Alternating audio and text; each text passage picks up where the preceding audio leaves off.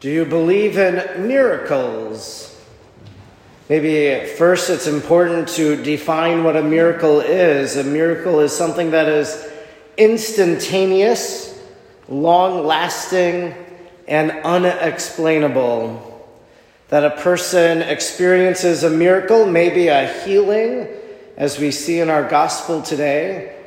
That it's instantaneous, for the leper it was he had leprosy and then he was cleansed. It was long lasting. We know he at least came back and thanked Jesus, and we assume that that miracle continued throughout his life. And it's unexplainable. Someone with leprosy just doesn't not have leprosy. So, this work of Jesus today in our gospel is a miracle.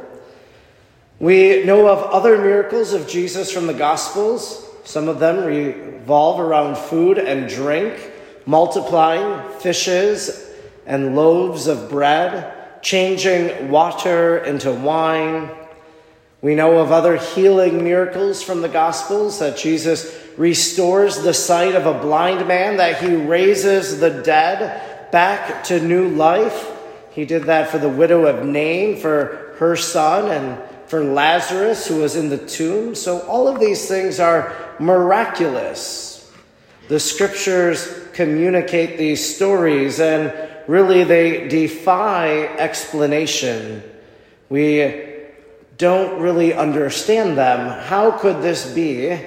But we believe them, hopefully, that what the evangelists wrote, what others saw and witnessed, what we now hear today, the story of this leper, that we believe in miracles.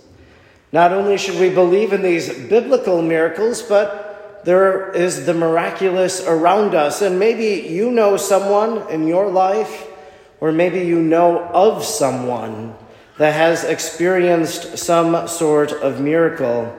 They still happen today. I've witnessed miracles myself.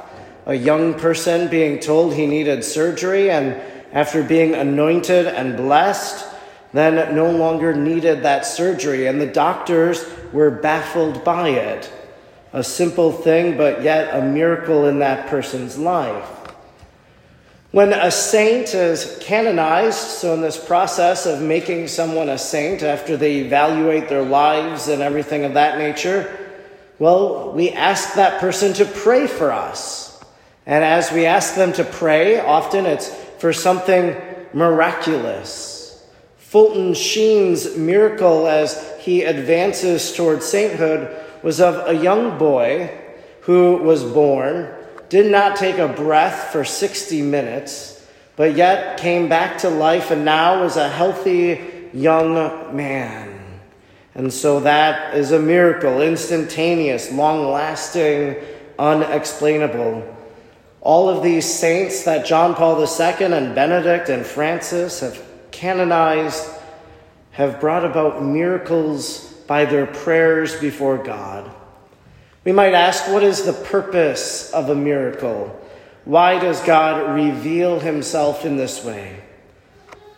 Maybe one of the purposes is that very thing to reveal his power. That God says, I am powerful over everything. And at times, I wish to show that. And that's why this miracle at times takes place. It might be to remind us that He's here, that God performs these miracles and still does today, so that when people hear them, that there's this shock and there's this awe, and maybe they think, maybe I need to believe more in God. Maybe I need to practice the faith a little more. Or maybe God shows his miracles so that we might turn to him more often. That when we need something, some miraculous thing in our life, that we turn to him and cry out to him and have faith that he can work in our lives. The miracles that we hear of in the Bible, the miracle of the healing of this leper or the saintly intercession miracles, pale in comparison to the greatest miracle that we will experience here today. That Jesus, on the night of the Last Supper, took bread and wine and said, This is my body and this is my blood.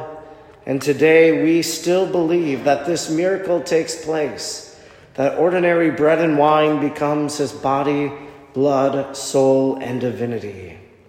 Do you believe in this miracle?